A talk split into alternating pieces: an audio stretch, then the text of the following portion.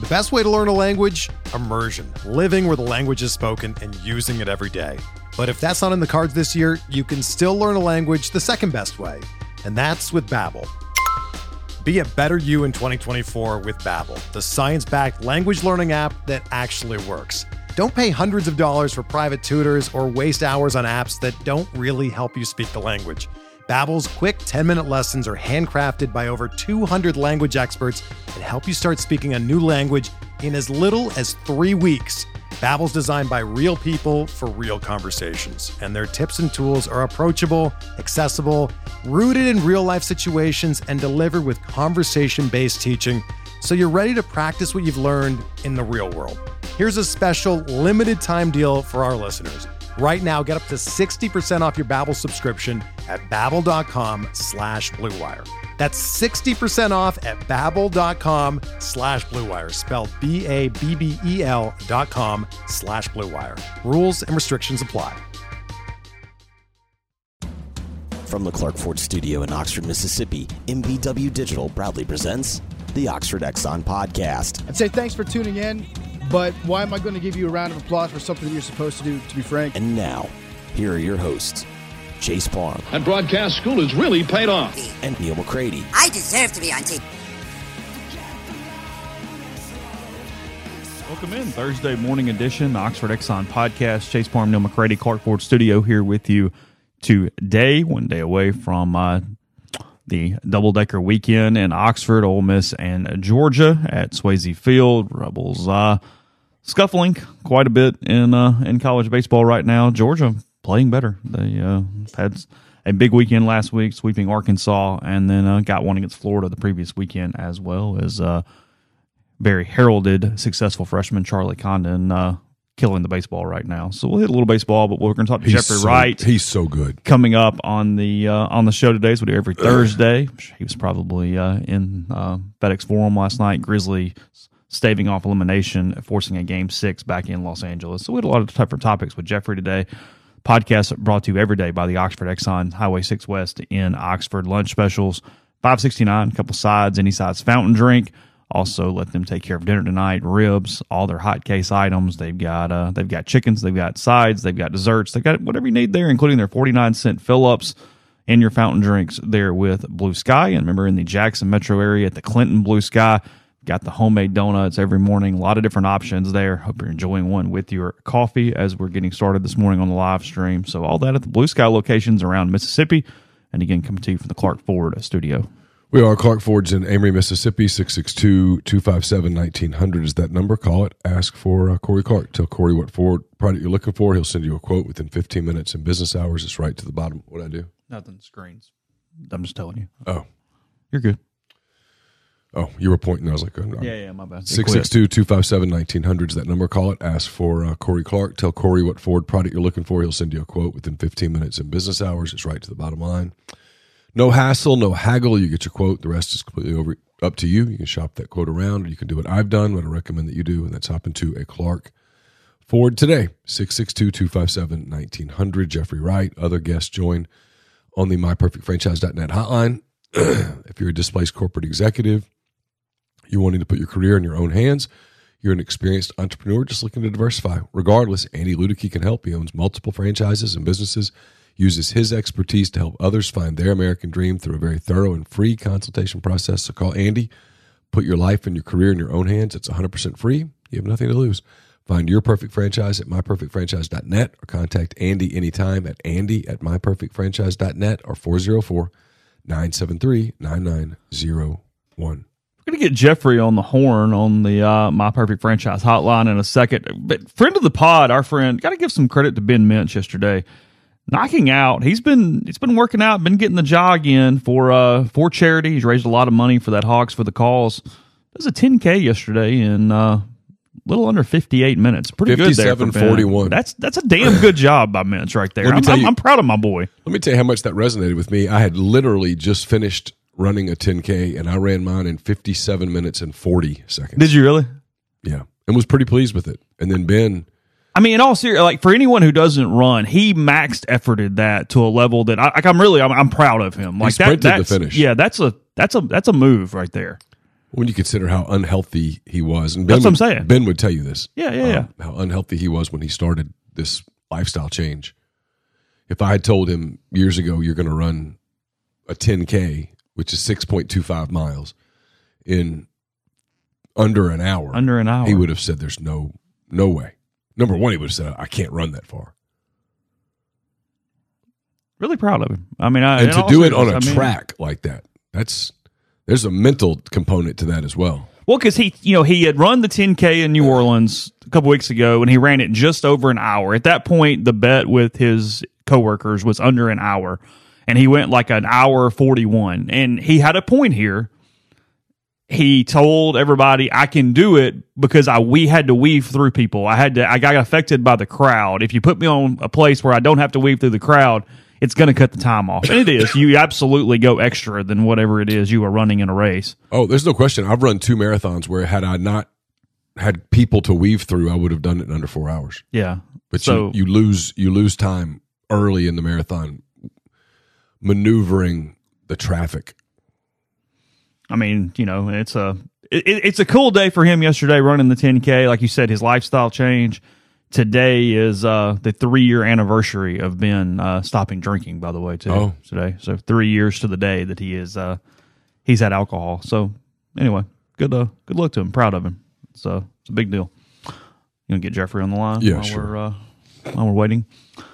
Crazy upset last night. The Milwaukee Bucks are out of the NBA playoffs. They uh, blew a 16 point fourth quarter lead in Milwaukee yesterday, losing to the uh, the Heat, and now second round matchup of Heat and Knicks. Nobody uh, nobody had that coming for the second round. I'm now paranoid about every time I call Jeffrey whether I'm calling the right number or not. That woman. Bless her heart, you know she hates me.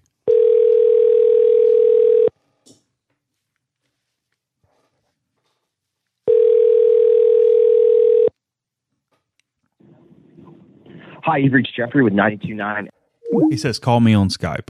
That's what I just did. He means his username, not his phone. Like the actual Skype contact. You know what I'm talking about?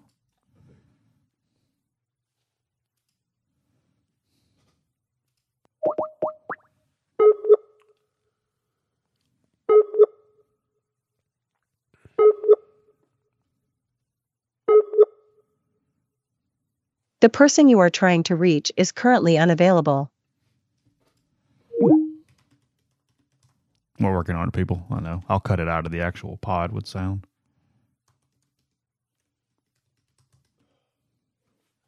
I don't really know what he means. I've called both numbers. No, it's not a number. He means like literally Yeah. call him I, on I, Skype. I, I did. That's what I've got right there. Can you see it? I mean, yeah, enough. Let me ask him if he can call us.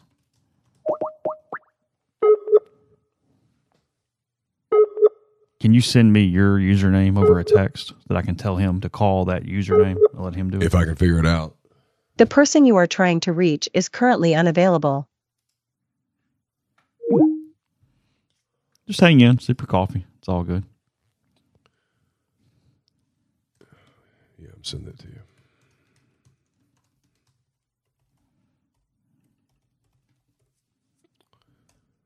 This is why I kind of dread the night show tonight. The guest and numbers, and it just ever since we made that change, I, I'm not sure that I ever mastered it. There he goes.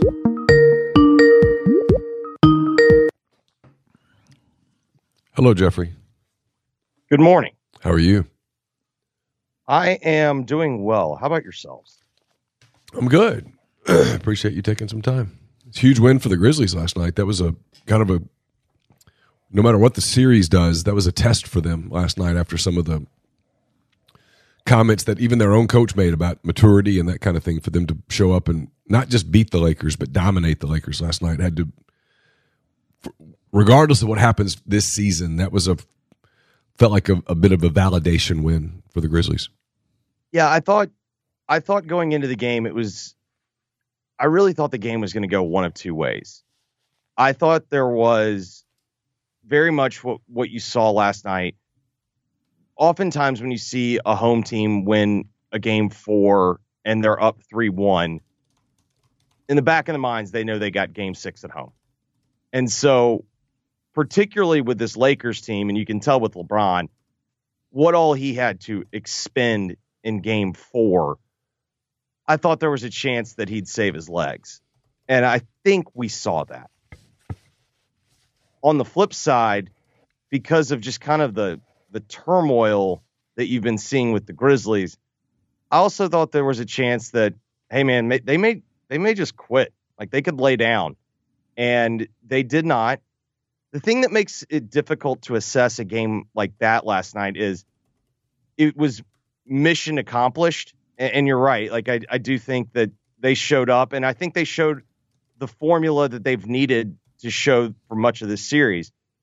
You get 82 points from Ja, Jaren, and Dez, and, and you get the big nights from Ja and Dez. If you're going to beat the Lakers, those three guys have to play well, and that's the first time I felt like all three of them played well in the same game. And so now it sets up an opportunity to go and kind of flip the script. You've got to do something you haven't done the entire year. You're going to have to go win on the road as an underdog. And I, it's one of those situations where it's like, I think if they come back Sunday, kind of like their chances, but they've not proven to be a good road team all year. And now, now it sets up a Friday where they're going to have to go and prove that they're more than just barking. They're the better team. There's no question about that. they should have won game four. They kind of let it get away. There was a defensive lapse on that last possession. You can't let LeBron get that close to the basket. But I agree with you. I think if they can. You can't let him go downhill like that. Yeah, I, I think if they can find a way to survive game six, I think they win game seven and, and maybe win it in a way that kind of takes the franchise to the next place. Um, you know, I was listening to Giannis Antetokounmpo talk about losing. He was asked if the season was a failure, and he gave a pretty in depth answer about no, it's not a failure. It's always you're always striving. It's a process, and I mean, I think that holds true for Memphis, even if the series doesn't work out. But I think they're right there in Game Six. I mean, I, they just they've they got to focus on just playing basketball, which I think is what Jenkins was trying to say between game between games four and five. Is it's all this other stuff that gets in their heads that they've, they've got to eliminate. They've got to focus on the task at hand, which is LeBron James and Anthony Davis, basically. No, uh, and whether or not it's fair, appropriate, who knows? I I personally think the Timberwolves team that they played last year is better than this Lakers team, just from talent and whatnot. But this Lakers team has two clear differences. They have, if not the greatest player of all time, you know, the second or third greatest player of all time. Yeah, he's 38, but you can tell he's still he's still good enough physically that he can absolutely destroy you with his mind. And whether or not this would be a, a better series win than what they did last year, it's certainly going to resonate more and it will be viewed as actually accomplishing something. And this would be kind of the the first thing that they've accomplished because you will have beaten LeBron James, you will have given him his first ever series loss with a three one, you know, with a, a three one advantage, and I think that would be a real significant accomplishment. The problem is what stands in the way between that is kind of been their Achilles heel all year. They got to go on the road and they've got to figure out a way to get a win. So, do you anticipate that? What's your guess? I have no idea because I didn't know what to make of. My instinct says that LeBron last night, he, you know, he he he went all out. He played the most minutes in Game Four. It felt like he was really conserving energy, and the biggest question for me now is what is the status of Luke Kennard? Because when Kennard is on the floor, the Lakers have to play honestly on defense. Yeah, because he can and, shoot so well. And, and, it's not even like he's getting a ton of shots up. It's just that they have to play five on five. When Brooks is on the floor, the Lakers defensively, like not only are they like leaving him open, like they're trying to take away like the passing options. So they're truly daring him to shoot and he's just been taking the bait, and he has been horrible. on the offensive end. I mean, it's no it's no coincidence last night when the Grizzlies had their big runs that Dillon wasn't on the floor. No, Dillon's been a negative in this in this series. Not just his words, but his play. He hasn't played well. He played well in game two. That's about it. I, I actually think his play, his words are gonna his words are gonna garner all the attention, but I think it's been his play that's been the more the more problematic issue. If they don't get out of round one, do they try to move him this offseason? Because it looks like they tried to move him in the in the middle of the season. So he's essentially though he he's basically they would just let him walk. Okay. And my suspicion, you know, it's it's tough to tell because a lot of a lot of the conversations you hear with Dillon, it's typically when he's not playing well and everyone's frustrated with him. The thing that will be interesting for me to see is his play his play during the postseason, I think, is making him a cheaper and cheaper option. This isn't just some this isn't just some deal in the abstract where it's like, well, would you rather have someone better than Dillon Brooks? Well, I think the answer is yes. I, I think they clearly tried to make that happen when you saw the offers that they made at the deadline.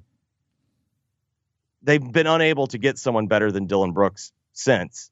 And my gut says that now he is even if even if he were at the right price, my gut says that they're just they're just ready to move on. Which I also think bring, brings up a bigger question. To me, there's so much focus locally about, oh, you can't say anything about Ja, what'll make him leave. Oklahoma City didn't make Kevin Durant leave. They never turned on him. New Orleans didn't turn on Anthony Davis. In the end, whether or not I think it's more clear cut with Anthony Davis, like they did not put a team around him that he felt like he could win with. And then with Durant, you know, basically both guys left because they thought they could go win somewhere else. The biggest question now for Kleiman is can you put a team around Morant? Can you put a team around Dez and Jaren that makes those guys want to stay? You know, oh, by like the same by the, the same token, you know, it's it's a it's a fun story. But the reason why LeBron went back to Cleveland was because Cleveland had a better roster than what Miami was going to have. Yeah. You know, it's it's interesting. Sam Presti was giving his end of the excuse me, my voice is um, it's not good today.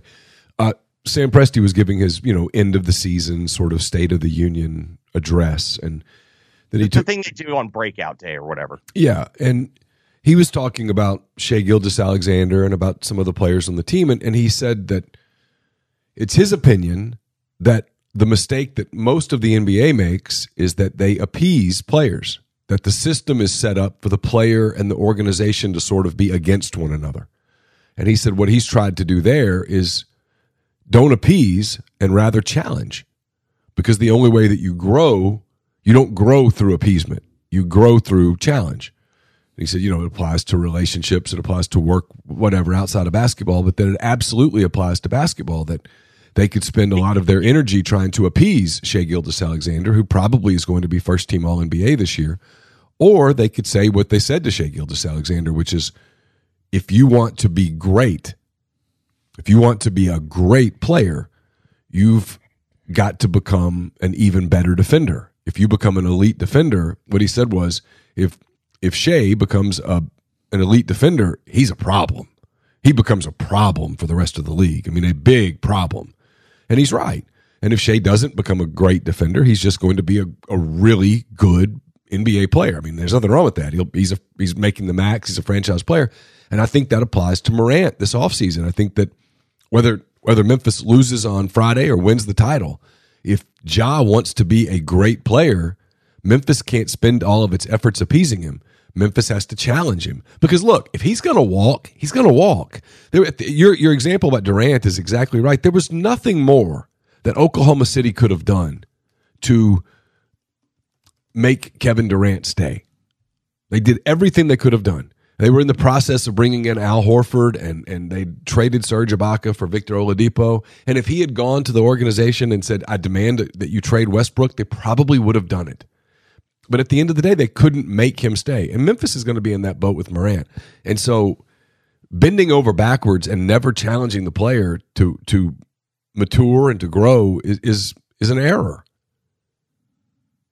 Yeah, and I I I think you can even I think you can go beyond basketball. I think what Sam Presti said there pretty much just applies to the human condition. Yeah. Uh, and so the thing that has been interesting to watch, and I don't have a good grasp. I've talked to I've talked to people, and you kind of get the uh, I don't know. There's no question that the Grizzlies as an organization have some culpability with what has gone on with Morant this year. They've enabled him. Um, you know, they'll tell you that they'll tell you that they were aware of it, like they're not blind, and that they had tried, and it what the message wasn't received. The thing that's going to be interesting with Morant is at some point we're going to have to answer the question does he feel like he's got to make any changes and it's still unclear to me like even if you take the the strip club video my suspicion is that he thinks the only thing that he did wrong is he went live on his own personal account. Like i think it was clear to me it's clear what happened. And again this is one man's opinion this isn't reporting. He thought he was on a burner, and I suspect there's a burner that that has uh, Ja's Ja's uh, private life, if you will, out there, and you know it appeared that he was drinking and he he went on the wrong account. The thing that's more interesting though to me is I think LeBron ushered in this mindset I think it was Windhorst that said, you know, LeBron wants ownership to be uncomfortable. And he like that's why he did the short-term contracts. That's why, you know, he's so demanding. He wants ownership to be uncomfortable. I don't know. Is there going to be a course correction or is this just a situation of this is just there's no going back. This this is the way that it is. Because I know ownership throughout the league is frustrated in the sense of like well, why these rules that we like? Was it Paul George? Who was the first guy that just signed the max and then's like trade me? Like the whole point of the super max was to try and try and let teams that you know got homegrown guys keep them. Well, the moment that they started, you know, sign just signing the deal and then demanding trades, well, that kind of flipped the script. I still think it boils down to the Grizzlies. One thing that this this playoff run has shown, and I understand that they're Grizzlies fans saying, "Well, Steven Adams is hurt, Brandon Clarke is hurt." Even given that, they're still not. They're still at least one player short. I think that they're aware of that. And the question is, are they going to be able to? Are they going to be able to figure out a way to bring someone else in? Yeah, I don't know what their cap sheet looks like and you know, I don't, I don't know what the new CBA is. It's it hasn't been formally approved. I mean, they they'll never admit this publicly, but like I think they're going to catch a break with Ja not making first, you know, one of the All NBA teams mm-hmm. because he won't get the super max. He'll just sign the max. But you know, next year, then Dez's con- they're going to have to get a deal with Dez, and Dez's contract will kick in the next year. I mean, they're about to start to get into the the crunch that that everyone does when you've got three guys. Where they're going to catch a, another break, it looks like Jaren Jackson's contract is going to be a steal because when Jaren was up for the extension, he was coming off the injury and he chose to to take the the guaranteed money rather than, you know, betting on himself for one more year. And so now you've got Jaren on the books for, you know, basically I think it's like 21, 22 million and that's that contract's going to look like a steal. But the they're they're they have tried to find the piece through the draft. Ziaire Williams has, you know, I, I they they will say they haven't given up on him, but I think the day and age of thinking that he's going to be that fourth piece, I, I think that's gone. Maybe he can be a rotation guy, whatnot. They've been trying to do it through the draft, and I think now they're going to have to figure out a way. They're going to have to figure out a way to go get somebody. I think that's more established. It's the challenge for the small market team. Um, you can build through the draft, and the CBA. My understanding is that the, the new CBA is is going to be more small market friendly than the previous one, where you can keep your own guys as long as you're willing to pay the tax. You can keep your guys that you drafted that you developed on long term deals. You can give out multiple max deals and that kind of thing. But you're right. The, the when the ultimate step is okay, we got to go get one more guy, whether it's the the in, in Memphis's case, it's probably the third option, the fourth option. Can you get that guy to come to Memphis, even if? I mean, even when the selling point is, "Hey, we're this close to a title, we're this close to going to the finals, to to winning to getting a ring," can you get players to go? Yep, I'm not going to go to Brooklyn or or or Miami or Los Angeles. I'm going to go to Miami. I'm going to go to Memphis. I'm going to go to Oklahoma City. I'm going to go to Indianapolis. History says that's a hard sell. Well, and like, and to be fair to the Grizzlies, if you look at what they offered Toronto for OG Anunoby, who I actually think that's kind of a blessing in disguise. I'm not saying that I think OG's a bad player, but I think OG OG happened to be the bell of the ball when there just wasn't much on the table. And I think the Grizzlies would have drastically overpaid for him. And I'm not convinced that that's that's the answer. But I mean, they even offered they offered Brooklyn even more for Bridges, and you know maybe now Brooklyn this summer thinks thinks a little differently, but it seems like they want to try to build around Bridges. But I mean that that becomes the question. I mean, how are are you going to be able to find someone else? And how do you do it? And really the only options the Grizzlies have, I don't think they're going to trade. They're not going to trade Ja. They're not going to trade Jaren. They're not going to trade Dez. So they've got a ton of draft capital. You're just going to have to try to get creative and figure out a way to to make a deal for someone like that. But it's not as simple as just snapping in your fingers and saying go make a trade. Well, trade takes a trade partner. And right now, when you look at it, I don't know what the options are. Everyone points to, well, let's find who the next disgruntled star is and go and make the offer. But to your point, Neal, a lot of times those disgruntled stars, like their thought isn't, oh, get me to Memphis. Yeah. I mean, a guy like Anthony Edwards could potentially look at Minnesota this offseason and go, you know what? this isn't working. You guys made bad deals. I want out. I'm going to stomp my feet until you put me out. And Memphis probably has the draft capital, and they could put some people in place and stuff. But is he gonna is he to agree to go to Memphis? And if he does go to Memphis, is he to agree to be happy in Memphis for four, five, six seasons? I don't know the answer to that. So that's where like, you always. I go back to Presti all the time, where Presti says we have to let these things determine themselves. You can't just pull the levers and push the buttons because you can do that, and you can make Look at Atlanta, for example. Uh, you can you can make mistakes where you you really shrink your window. Yeah, and I mean, also with Edwards, I mean, Edwards is going to have to have a contract. Yeah, you know? and he's going to want a supermax. And I'm trying to see, like right now, for next year, next year their active roster cap is at 137. To Neal's point, we don't exactly know we don't know what we don't know what the final salary cap's going to be for next year. But I mean, essentially, you know, they don't have a ton of cap room. Like, I don't even know if I don't even know how you would make a deal. Like, you know, in the hypothetical world that that Neal mentions with an Anthony Edwards, like I don't even know how you make that work. Yeah. His 33 5 is going to be tied up in Morant. Jaren's is 27. I mean, I guess Kennard would have to be involved. That's 14. Tyus, Adams. I mean, you you probably have to give up Kennard, Tyus, Adams. I mean, you don't even have a five in that scenario. So, I mean, uh, this is, you know, this is the the reality of the situation. It's trying to figure out how to make things work when, you know, there is a salary cap. Switching gears a little, Jeffrey. I know it's um, used to be a little more probably appointment viewing. Where are you standing on the draft tonight? Is there excitement? Do you care? Is it just about your team? What's what's up with you?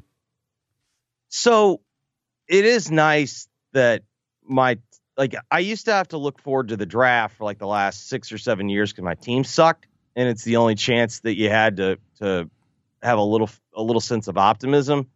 Picking down in the twenties, if you are someone that has like, if you're someone that can grade a pick in the twenties, I tip my cap to you. Like the thing that I think is interesting is we know Bryce is going one. What happens after that? Because is CJ Stroud really falling? Or are we going to look up and say, well, that was kind of smoke all along? Is Levis really going to be the second quarterback? Is Richardson going to be the second quarterback? Are people going to look past Jalen Carter's off the field stuff? Like, to me, I do actually think it's a pretty interesting draft. I think the thing that is feels like it's been kind of making it maybe a little uh, it feels like it's not quite as hyped coming up, and I think it's just because Bryce has been assumed that he's going one. But I do think after one, I think I think it becomes fascinating. A lot of late 36 hour buzz here. Will Anderson going to? It's been kind of a push the last day or so. And see, that's the one that I can't figure out. Is that from reporting or is that from people going, you know, DeMeco Ryans played at Alabama too? you know, that's that's Houston telling you that they're cool with Davis Mills. Or that they don't love that they don't love the other ones. And then there's also the possibility, you know, I don't know how they feel about Hendon Hooker, but you know, would you rather, you know, you've got another pick at 12 or or whatnot. And I mean, to me though, the problem is can you make the statement we're good with Davis Mills? No, I mean, No. you know, come on. No, Like uh, uh, at a It- certain level, like you have the second pick. Yeah, you screwed it up. You should have the first pick, but like, can you really just go into next year? Like, I feel like you got to take one of them. I would be putting out the buzz that I'm taking quarterback and panicking some of these other teams and making somebody trade up with me and let me get another asset and then maybe move down to three to four to five and then I'll get one of the defensive guys. I, I, I think that's the route I would take, and maybe it's that's harder said. Yeah, I think the problem is, I think that, I think it's a lot harder to, I think it's a lot harder to kind of misdirection people because in the end, you're all interviewing the same players, and you know what are they telling you? You know, you talk to the agents. What are they telling you? I think you can kind of sort through a lot of it. So, to me, like I, I just at a certain point, it's like, you know, maybe maybe you don't love one of these guys, but man, I, I just think you're at the point where you got to take one of them. Yeah, the, uh, under this scenario, they would be basically gambling on Levis or Richardson being there at 12. Or I mean, Hooker is the other one, and I mean, I don't know, like the I I, I like Hendon Hooker, but Hendon Hooker's got the same questions that Matt had last year. We've not seen a quarterback come from that offense and be good in the NFL. Doesn't mean that they weren't got great college players. It doesn't mean that that we just haven't seen it. Someone may end up being the first, but man, I just I don't know. And Hendon Hooker's 25 years old, and so if there's a three year learning curve, man, you're you're you're fast out of his prime seasons. Yeah, and he's coming off an ACL. I mean, I, I I don't know. I actually, I mean, I think this is all fascinating because it feels like I ended up watching some more Bryce Young uh, this week, and I just find myself like in awe of him. Is he a surefire bet? No. I mean, the the size is a is an issue. You have to build differently around him but it does feel like the most obvious answer to me when I watched college football last year. Bryce Young's the best quarterback. I, That's I- kind of what we're seeing. I come back to this every time, right? And I'm I'm I'm nowhere close to a football expert. I, I don't I don't pretend to be one. I, I the, the some of the people in my field who do a lot of that, I, I find it to be really disingenuous. That being said, it was the one game last season, Ole Miss, Alabama, in, in Oxford. Walking out of the press box, I said, if Alabama had anyone else at quarterback today, any other quarterback in college football today, Ole Miss wins the game. They, Oh, I mean- Alabama won the game because Bryce Young won the game on the field, and then he went and got on the sideline and showed the kind of leader that he is. You saw it happen, and they came back out and they just drove. They, he made plays. He stayed composed. Uh, they they were they were in trouble that day a little bit. Uh, Alabama was not a great team last year, and Bryce Young won that game. That was that was the day that there was a, a zero doubt that the best player on that field, head and shoulders better than anyone else, was Bryce Young. No, I mean, even in this conversation, if you if you put Hendon Hooker on that team last year, I think Ole Miss wins the game. Agreed. Any, And any other quarterback, C.J. Stroud, Will Levis, Richardson, uh, any of them, Ole Miss wins that game. Bryce Young won that game. I just also think they're. I completely understand why you'd be a little bit hesitant on C.J. Stroud. A much like much like we're talking about with the, you know, the Baylor offense, the Baylor Briles offense not having a ton of success. We haven't seen a lot of Ohio State quarterbacks go and have success in the NFL. It, now, jury could still be out on fields. The one thing though that I do come back with Stroud could someone please pop in some film and show me a better game than what he did against Georgia? There's not one. Eh, You know, There's not I- I- one. to me, like I understand it's going to be like an easy connection. Okay, they're both Ohio State quarterbacks. This does feel like if he does indeed fall, this does feel just like Justin Fields falling in the draft, in which football guys outthought this. You know, Justin Fields and Trevor Lawrence were the one and two quarterbacks basically since they were sophomores in high school. Fields, those those two guys going into the COVID year were the presumptive one and two picks. The weird COVID year happens. Fields didn't have a great year, but he still had that Clemson game in the bowl game, and you're like, okay, this guy's amazing. But you had people that talked themselves into Wilson. You had people that talked themselves into Trey Lance. To me, like that just feels exactly like the situation we're in with with Levis and that we're in with Richardson. CJ Stroud and Bryce Young have been the one and two quarterbacks basically since their sophomore years of high school. Like it just it it feels like the exact same scenario playing out. We're driven by the search for better. But when it comes to hiring, the best way to search for a candidate isn't to search at all. Don't search match with Indeed. Indeed is your matching and hiring platform with over 350 million global monthly visitors, according to Indeed data, and a matching engine that helps you find quality candidates fast. Ditch the busy work. Use Indeed for scheduling, screening, and messaging so you can connect with candidates faster. Leveraging over 140 million qualifications and preferences every day, Indeed's matching engine is constantly learning from your preferences, so the more you use Indeed, the better it gets. Join more than 3.5 million businesses worldwide that use Indeed to hire great talent fast. And listeners of this show will get a $75 sponsored job credit to get your jobs more visibility at Indeed.com slash Blue Wire. Just go to Indeed.com slash Blue Wire right now and support our show by saying that you heard about Indeed on this podcast. That's Indeed.com slash Blue Wire. Terms and conditions apply. Need to hire? You need Indeed. It's only a kick, a jump, a block. It's only a serve. It's only a tackle, a run. It's only for the fans. After all, it's only pressure. You got this. Adidas.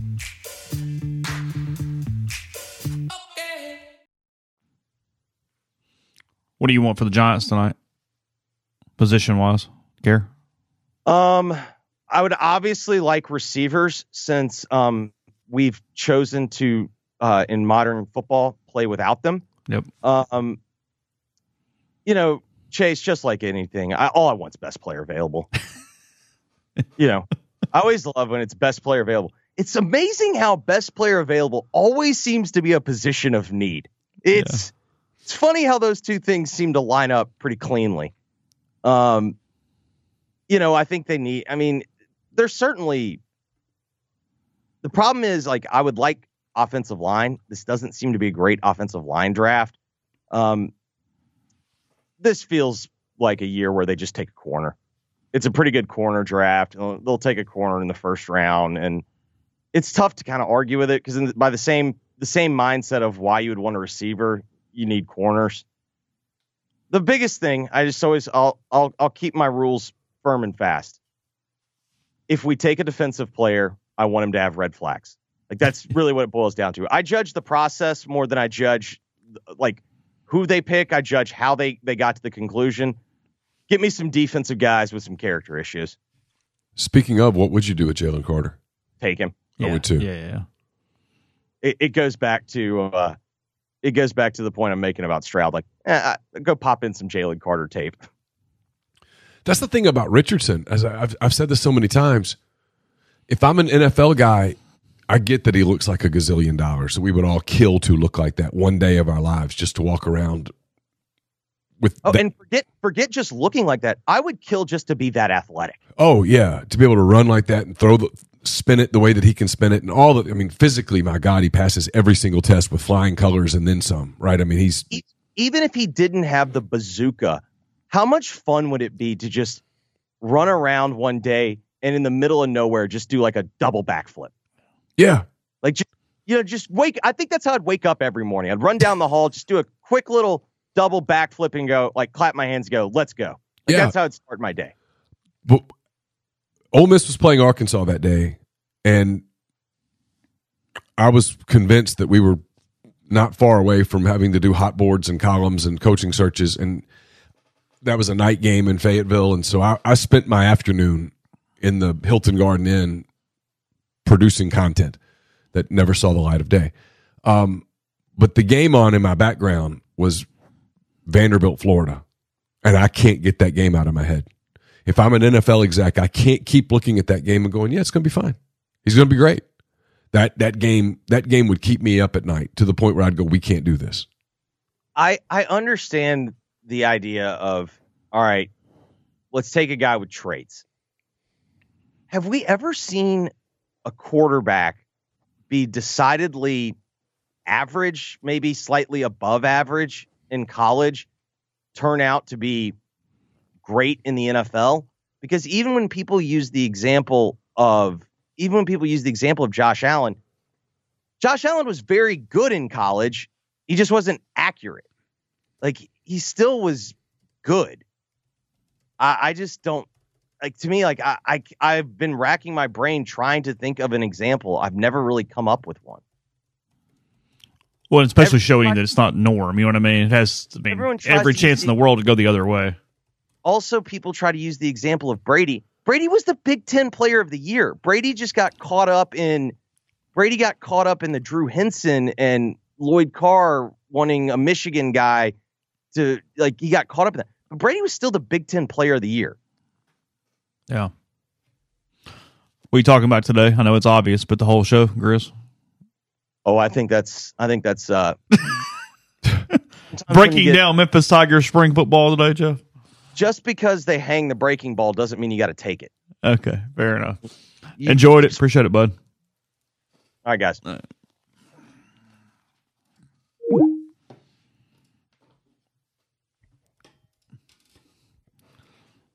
I know maybe this is not good for um, hot takes and social media mentions, but seeing a lot of buzz about Giannis's answer to this question last night and then in this press conference.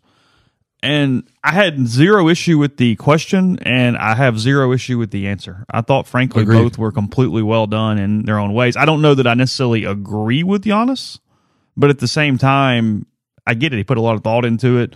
It's going around. He was asked last night. Um, I agree with him completely. Go ahead I- and give the context, but I agree with him one thousand percent. Yeah, let me get the reporter's name. Eric Nehm, who covers uh, the Bucks for the Athletic, is who asked the question. And he essentially asked Giannis, who lose, they lose 128 20, 126 to the Heat last night. As the one seed, they're eliminated in the first round, uh, three years after the title, I think, something like that. Yeah. Um, if the season was a failure, if he viewed the season of, of as a failure, and he gives a very long answer. Giannis, obviously, the face of the franchise. Uh, you asked me the same question last year, I think. Do you get a promotion every year? No, right? So every year you work is a failure? Yes or no? No, every year you work, you work towards something to a goal, which is to get a promotion, to be able to take care of your family, to be able to provide a house for them or take care of your parents. You work toward a goal. It's not a failure, it's steps to success. Michael Jordan played 15 years, won six championships. The other nine years was a failure? Exactly. So why are you asking me that question? It's the wrong question. There's no failure in sports. There's good days, bad days. Some days you are able to be successful, some days you're not. Some days it's your turn, some days it's not. That's what sports is about. You don't always win. Some other group is going to win, and this year someone else is going to win. Simple as that. We're going to come back next year and try to be better, try to build ha- good habits, try to play better. So 50 years from 1971 to 2021, we didn't win a championship. It was 50 years of failure. No, it was not. There were steps to it, and we were able to win one, and hopefully we can win another one. I It's a thoughtful answer. I agree with him. Only one team's going to win, so the other teams are failures. Everything's a failure. I disagree. I just disagree. I mean, But losing in the first round as a one seed is a playoff failure. yeah, but it's it's complex. I mean, it depends where. Yeah, it's micro macro. It depends what we're talking about here. But at the same time, I mean, It's a disappointment. I don't know that it's a failure. They made it as a one seed. They got to the one seed. It's very difficult to do. well, no, they had a great. It's what's funny about it. they they lost to they lost to one of the NBA's most all time underrated players. They were injured.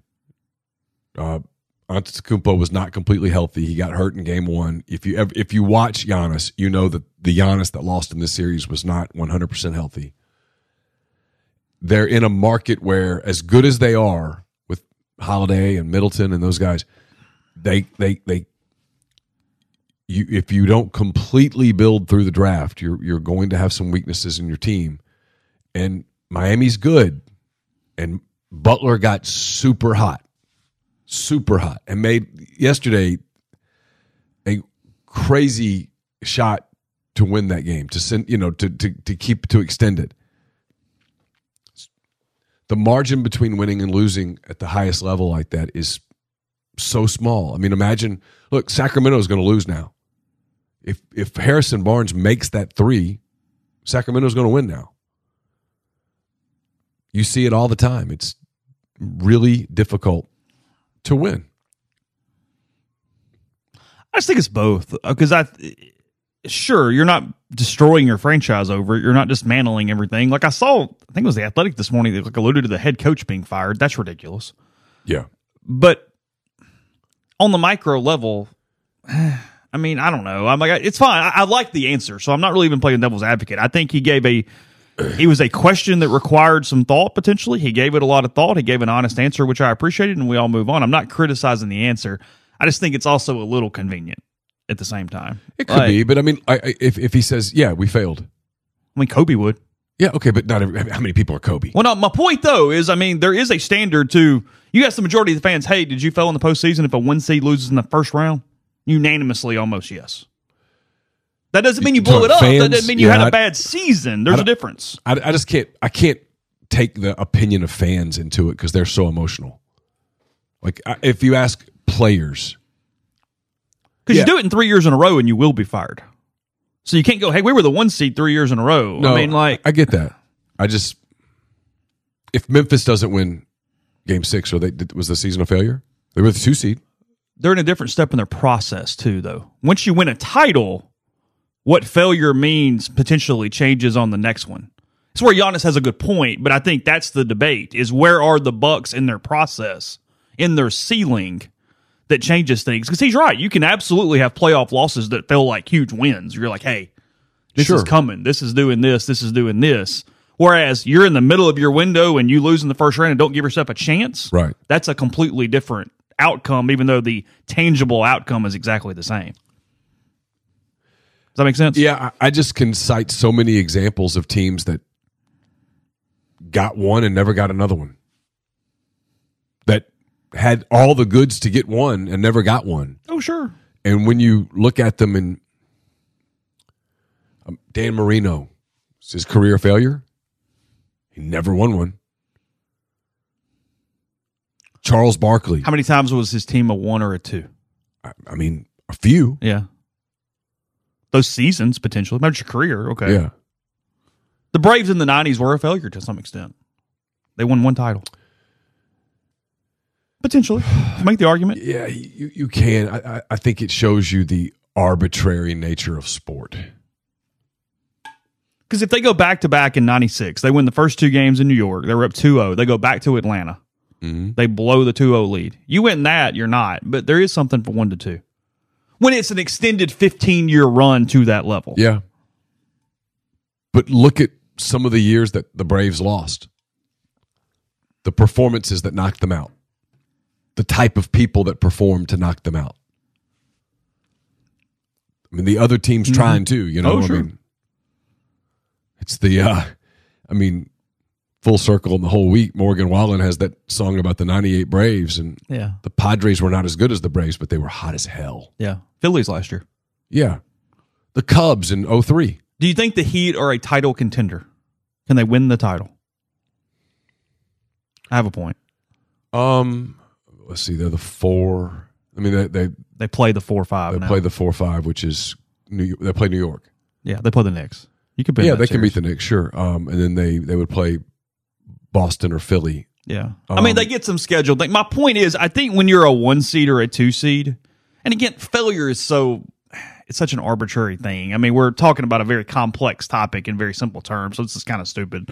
But I think it is again not an organizational failure, not a failure to your tenure, to his career, to anything along those lines. But in the micro, a failure in the playoffs, and failure has different degrees if you're beaten by a team that's not someone who can win the title. That makes sense? Like Yeah, so- Boston loses like the, the the the 76ers lose to the Celtics in the conference finals. That was not a failure. But see, you got if- beat by a good team. But if Giannis answers this question completely honestly, if he answers it completely honestly, if he says, "You know what? I got hurt in game one. I missed multiple games. I'm not healthy. That's why we lost." That's two things. People are going to kill him. Oh, you made excuses, and then you, you, you disrespected Jimmy Butler. There's a there's a no win there, other than saying and frankly, that is partly why they lost. He was injured. it's I mean, not partly why they lost. yeah, That's it why they lost. Yeah. He, he missed 13 free throws last night. I mean, he's even hurt. though he had 38 and 20. He's hurt. He hurt his back. He missed games in the series. Yeah. When I mean, he, when when guys miss playoff games, they're hurt. yeah. He, I mean, you know, I, th- there were people that did this deal with with Kawhi Leonard i- in Los Angeles. Oh, he, he's he's a you know what a p word. He's he's soft. No, he's got a torn meniscus. You can't play with a torn meniscus. Not effectively, and you're risking long term injury when you do it. He's going to require surgery. Paul George didn't come back because Paul George got hurt that night against Mm-hmm. the Thunder. And I do think Giannis being hurt is what takes it from being a failure, actually, if I really think it through. Yeah. Because he's not even full strength. It's like, okay, but I mean, yeah, because like somebody says here, the Grizzlies lose this series. It's incredibly disappointed, but their best player is hurt. Yeah. I mean, I mean that's that, and that's kind of my point about when when when you make sports an all or nothing proposition. It's really hard to win a title. It's just really, I mean, localize really it. Ole Miss's current season is much more of a failure than, hey, you lost a super regional and didn't get back to Omaha. Is that a failure? Sure. Well, no, I got beat. I don't know. Of course, Yeah. Five and 13, you know, five and 12, five and 15 is a failure. I Sure. mean, that's, it's a different deal. sure. It's just really hard. Joe Maddon got asked about this. Was the Cubs run a failure? No. Does he wish they'd won more? Sure. Of course. Oh, I mean, I'm a Saints fan. Several opportunities. but the other teams were trying too. Mm-hmm. You know, I mean, the 17 Dodgers were a really good team. The the Brewers in 18 were a team of destiny it seemed like. It was it came down to one game. You lost a wild card game. Next thing you know, it's falling apart on you. Guys are pressing. It it all happens fast.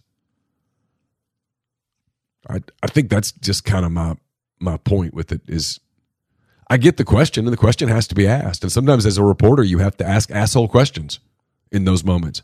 And I don't even know if it's an asshole question though, because it you can say no. It's not, hey, this was a failure, right? Hey, do you consider Right. this a failure? Right. Okay. Of course. Sure. Yeah. Now, players and coaches do take offense to that Sure. because they're emotional and high strung and Sure. they need to yell at somebody and the media's in the way. But and, and he was frustrated with the question, but then he, was. but then he gave it a thoughtful answer. Yeah. And then this is what I hate about what we do. He gives a thoughtful answer, and then everybody just tears him apart for it. And so, so what do you want him if he says yes, it was a failure? That's it. Okay. Now we can all burn the building down. I mean, what, what I don't, I don't get. There's, there's a. I mean, I'll, I'll personalize it. Hey, Neil, was your career a failure? On paper, yeah, absolutely, a disastrous failure. Now, in reality, was it a failure? It took me a long time to get to this place, but no, not really. It's okay. No one's going to remember me as a great journalist. Did I achieve my goals? I did not. None of them. So, from that perspective, it's a failure. I look back on it and go, but I did some cool things that I didn't much think I more could do." complicated answer. Yeah, but but if I answered your question with just, "Hey, was your career a failure?" Yeah. Well, that that leaves a lot of context out, a lot, and so I thought his answer provided some context. hmm it did. Yeah, I mean, it's the true answer is that in the context of you don't know how long your window is going to last, so every year when you don't give yourself an opportunity, Right. it sucks. Sure. that's that's the Sure, I give some credit to uh, I don't know who it was, and I forget even the player's name last night. The kid for the Pirates, or not kid, the player for the Pirates who came up last night. Oh yeah, thirty-three year old Maggi. Um, Maggi, yeah.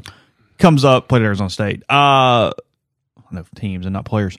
Um, comes up with the Pirates, gets his first at bat last night. He's almost he's two weeks shy of his 34th birthday. He's been in the minor leagues for 13 seasons. And in this era of all these pitch clocks and all this stuff, the umpire stepped away and gave him a minute and let the applause come in and the crowd give him the the ovation and everything and really let the the umpire recognized it and allowed the moment to happen. Something that if the umpire doesn't pick it up there, they've got to go because of the clock. I, I give him a lot of credit last Sure. night for I didn't see that, but that's yeah. great. He kind of for it. stopped and he occupied himself for five or ten seconds on purpose to to allow the moment to to marinate there for the kid or man. Um, he struck out, but Yeah. So he, so he failed. he did fail in that at bat. That's correct. Yes, his career's not a failure, but yes, hundred percent. He's he's a great story. He's perseverance and determination and not listening to outside people who tell you not to do something. Imagine how many people in his life have said, "Hey, Thirteen years. Go, okay, you, come on, it's not going to work. You're just riding." You've been making buses." thirty grand a year for thirteen years at most. Yeah. like it's. Let's do something else. I mean, he's the prime example of you chase your dreams until you're tired of chasing your dreams, not until somebody else tells you that it's time to stop chasing them, which is 99.99% of us would not do what he did. That's why he's a, it stands out, right? The plucky Pirates, seventeen and eight, winning the Central. Yeah, and they're. I mean, do I suspect that they'll come back to the, to earth a little bit? Sure, mm-hmm. but they're playing with a lot of confidence. People are excited. It's kind of fun. I mean, even I cheer for a team that's in the same division. I should be cheering against them. I was about to say that's what's funny about these standings. Again, we're only 25 games into the season or whatever we are here, but you know the Cubs aren't a World Series contender, so this is a standings that you can actually get behind because the Cardinals are in dead last and the Yes. Pirates are in first. And Yes. hey, it's all right. We I'm- can. oh, I mean, if this is the way You kind of like Pittsburgh. yeah, I, I, I- I do like Pittsburgh. Yeah. Um, this is if, if it ends like this, I'm I'm cool with it. I mean, if it ends with Pittsburgh celebrating a championship and the Cardinals in last place, I'm cool. I'm good. 100. percent Sign me up. Plus 31 run differential right now for the Pirates. They're good so That's far. The, it's the second highest in the National League. And, the and this is with the young shortstop breaking his ankle early in the season. He's out for like six months, probably for the year. The Rays already have a plus 87 run differential. I know it happens when you win your first 12 or 13 games of the year, but I don't think they've lost at home yet. yeah, they're 20 and 5 overall. They're 14 and 2 at home. Okay, they've lost a home game. Okay. Yeah, 14 and 2 at home, 8 6 and 3 on the road, 7 and 3 in their last 10. They've actually lost two in a row. So, I ran yesterday. I, t- I turned two games on. I had had Baltimore Boston on my phone, and I was watching the Reds and the uh, who were the Reds playing? You can tell I wasn't super focused on that game. The Reds came back and beat Texas on a walk off. Okay. Senzel hit a home run to walk it off. I was appreciative because I told myself I'm running until the end of this game, and it looked like Texas tied it up in the top of the ninth. And I was like, "Damn it!" When you could just stop. I could have, but I mean, you have my- a little OCD in, in my that- in my brain. I'm like, "No, we're gonna do this until it's over." And then Senzel hit the home run. I was like, "Thank God, appreciate you, bud." I mean, okay. Uh, what do we have, what do we have tonight? By the way, Jordan Walker sit down. Speaking of the the Cardinals, Yeah, and I think that's an interesting decision on their part. they said they can't get him everyday appearances right now, and frankly, he's struggling a little bit. They've they've been was. doing a lot of technique stuff with him, And you knew he was going to struggle, offensively though. and defensively. He also has not played outfield very much. you knew he was going to struggle when you brought him up because of a hot camp. You almost had to commit that you, hey, we're going to stick with you through those first failures, and they didn't. Yeah, So you start messing with them a little bit. And I think it's a criticism of that organization. They have a tendency to yo yo some young players. But their expectation very clearly is to win the Central. And this is the first sign of them not panicking at all because it's way too early to panic. But this is the first sign for them that they're like, oh, this is not anywhere near what we thought this was going to be. And we're going to have to get on our horse a little bit because I think the rest of the division is is better than St. Louis thought it was going to be. Cincinnati's not a terrible team. The Cubs are not a terrible team. Pittsburgh is very clearly not a terrible team, and Milwaukee's good. And so if you're St. Louis, a lot of those Yeah. a lot of those games that you thought you were going to you know collect wins, suddenly maybe not so much. I mean, um, Cincinnati's a good young team. They're young and they don't have enough to compete. The the Cubs are not good enough to win the division, but they're not bad enough to suck either. I mean, the Cubs are going to win in the 70s, maybe even maybe get to the early. so maybe nobody's in that. Yeah, yeah. yeah. you know, and, and Pittsburgh's off to the kind of nobody's that- losing hundred. No, no, I don't. I don't think Cincinnati loses 100 games. Pittsburgh damn sure isn't winning, isn't losing 100 games. The Cubs are not losing. Cubs aren't losing 90 games. They're they're they might lose 85. But I don't. And I don't. at most. And I don't think so. I I, I think the Cubs are going to be very much right around 500. 80 and 82, 82 and 80, something Yeah, like yeah, that. yeah. Um, only NBA game tonight. Celtics at Hawks for Game Six of that one. Boston just completely blew Game Five. They shouldn't be playing right now, but they have home court if they win. Um, they will face who in the next round? What is the for the, the four five? In the East, Yeah, it's no, it's the six. It's the seven. Sorry, who is it? oh uh, Who are you for? Miami. no, Miami gets Oh, n- that's the the- Knicks. Yeah, I don't know. I got- I have Yeah. to look at it. Okay. There's an East team that I'm completely forgetting is in the playoffs right now, and I don't know why, but I am. So that's where we're uh, that's where we're sitting currently. Hold on a second, because this is bothering me. Uh,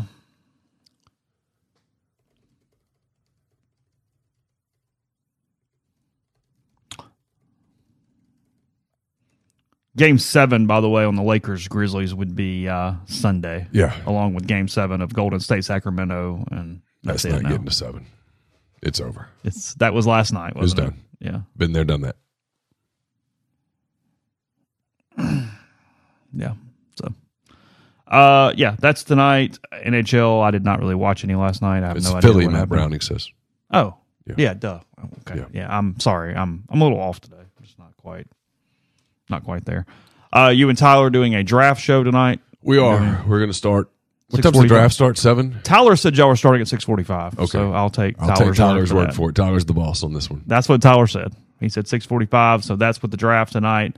Uh, again, no real news out of women's baseball. The only thing it's, and this is not to be, this is not unexpected. Mike on Tuesday, a little iffy on what Elliott's role would be this weekend. Some rehab, some soreness. We'll see. Um, I'm not speculating either way because I don't know. Um, but it was not an automatic. Yeah, you'll see him Friday, and it's doing the exact same thing. So I don't know where that sits going. Hunter was weekend. unhappy on Saturday. Yes. So I don't know what that looks like moving forward or anything else. We will all find out when they announce a rotation at some point today, I would assume. where they are uh, sticking with that. Riley Maddox will for sure pitch this weekend against Georgia, but from pitching standpoint, that is what we know. So anyway, Ole Miss and Georgia tomorrow night. Saturday and Sunday, double decker in town this weekend. So a lot of stuff going on locally here in Oxford. But draft show tonight, and then we'll be back with you again starting on Monday. So take care, have a good weekend, and we will talk to you then.